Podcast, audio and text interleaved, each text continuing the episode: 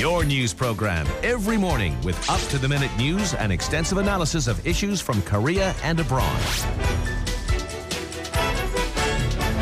This morning with Alex Jensen on T B S E F M.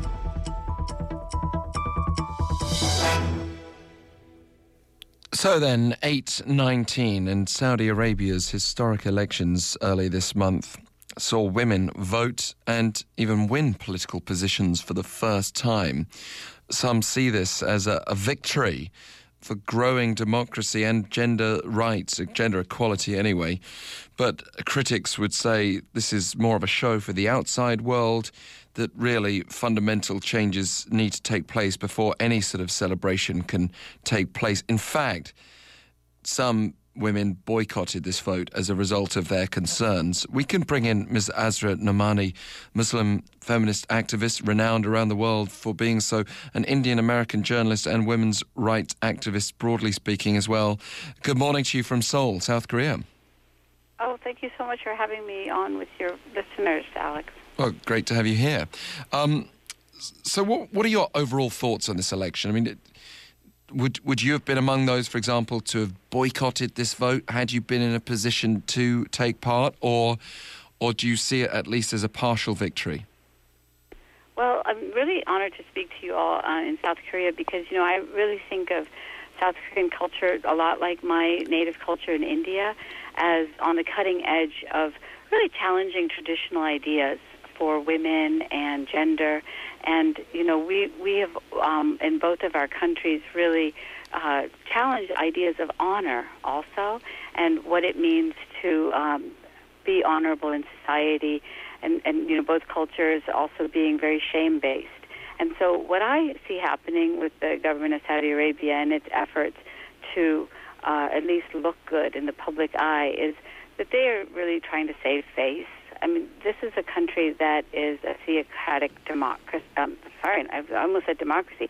A theocratic dictatorship. Mm. Uh, you know, my stumble may actually be part of the, you know, sort of head games that the government is trying to put forward when it, you know, tr- makes headlines that it's allowing women the right to vote and run for election. Because ultimately, it's a very superficial act. Women weren't even allowed to vote to the polling places themselves. They weren't allowed to go with their hair open in the wind because they have to cover them with those very black scarves and, and long gowns that they have to wear. They weren't allowed, if they were running from office, to speak to the male constituents. They had to have a male representative speak for them. And so what we still have in the country of Saudi Arabia is a system that a lot of us think of as gender apartheid. Mm. And I think I would have boycotted the vote, Alex, because ultimately almost good enough isn't good enough. Mm. Can you, b- before we get into the vote itself, can you tell us in a bit more detail some of the everyday challenges women face, this issue of guardianship uh, and, and various other aspects of society that would seem utterly shocking to women who sure. move around freely? Yeah, absolutely. And I, I think, you know, the best way to also try to understand it is, I know in, in South Korea people appreciate having a long view of history. And, you know, what happened in, in what's modern-day Saudi Arabia is that in the eighteenth century, this man named Abdul Ibn Wahhab created a very austere, strict interpretation of Islam on this philosophy called Salafism. And it was to hearken back to the first generations of Islam, of the people who were the companions of the Prophet Muhammad. They were called the Salaf. And so Ibn Wahhab created this ideology. Most of us know it as Wahhabism, but what it did is it took a very literal interpretation of the Quran. Mm. And so anybody who follows Christianity will know that Christianity has had to have an evolution with some passages in the Old Testament. And sadly, in the government of Saudi Arabia, they have stuck with very, very strict interpretations. So, for example, women are half the witness of a man, not only in Saudi Arabia, but unfortunately in other Muslim countries, and the majority of them. But what Saudi Arabia uniquely does is that it makes it that every woman has to cover her hair and her and her body with these long black shrouds.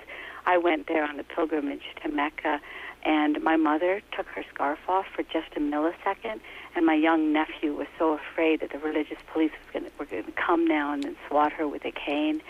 Women are not allowed to move freely without a male chaperone that's either her husband, brother, uncle, or son. And, you know, my mother, she was uh, a grandmother there.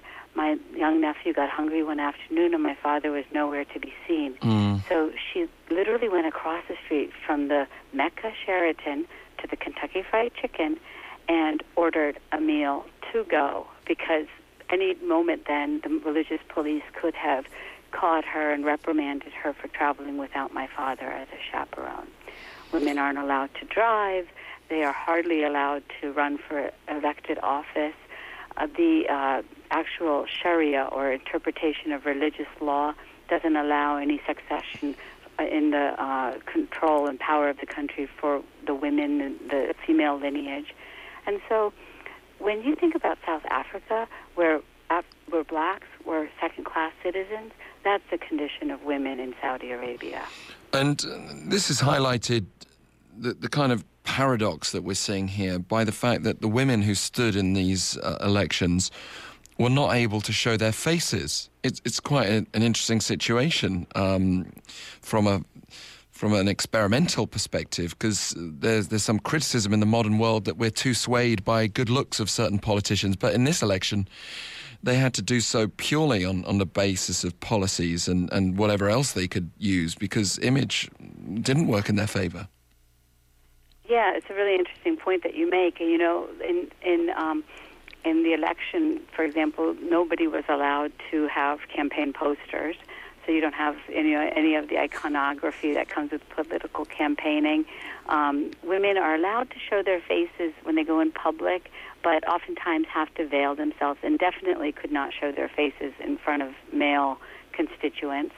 And you know, in theory, you might think it's an interesting idea where it's not about your looks, but ultimately it's about something much more mm. um, negative. And well, that's yeah. about the, yeah. Sadly, the for the wrong reasons. A woman's honor has to be protected, and um, that her sexual, her presence is such a sexual distraction to men that she has to be covered and, and sequestered and subordinated. Do you do you and, see you know, this though? I, I just want to ask you, because we're short of time, do you see this as the yeah. beginning of, of a victory, though? Even if you would have boycotted this vote, do you think maybe in ten years' time, or whatever period of of years to pass, that, that we might be seeing this as being a key turning point? Well, Alex, I don't know. And I, I um, wanted to just, you know, take this point of Saudi Arabia to the larger worry that is vexing our world, and that is the issue of Islamic extremism, uh, you know, the rise of the Islamic State. I am convinced, as a Muslim who has uh, grown up in this exportation of the Saudi ideology to the world, that the ideology of the Islamic State is the ideology of Saudi Arabia. And un- until that country and its neighboring nation of Qatar, which practices the same interpretation of Islam, until those two countries renounce this interpretation of Islam, women, non, uh, you know, just independent thinkers, atheists, Christians, um, anybody of any minority ideas are second-class citizens in that society. Mm. And and I just... What I gently want to urge everybody to do is just think about, you know, look into our hearts and our conscience about whether, you know, we can support nations like that. And I, you know, launched a Saudi boycott petition, and am honored to be part of this new initiative in the U S of Muslim leaders that are challenging the political Islam ideology right. of governments like Saudi Arabia. It's called the Muslim Reform Movement, and I invite people to come check it out on our Facebook page and our on our um, website, Muslim Reform Movement dot org. Okay, Muslim Reform Movement dot org. We have to leave it there. Yeah. I'll give out oh, some more details you. in a few moments. Thank you very much.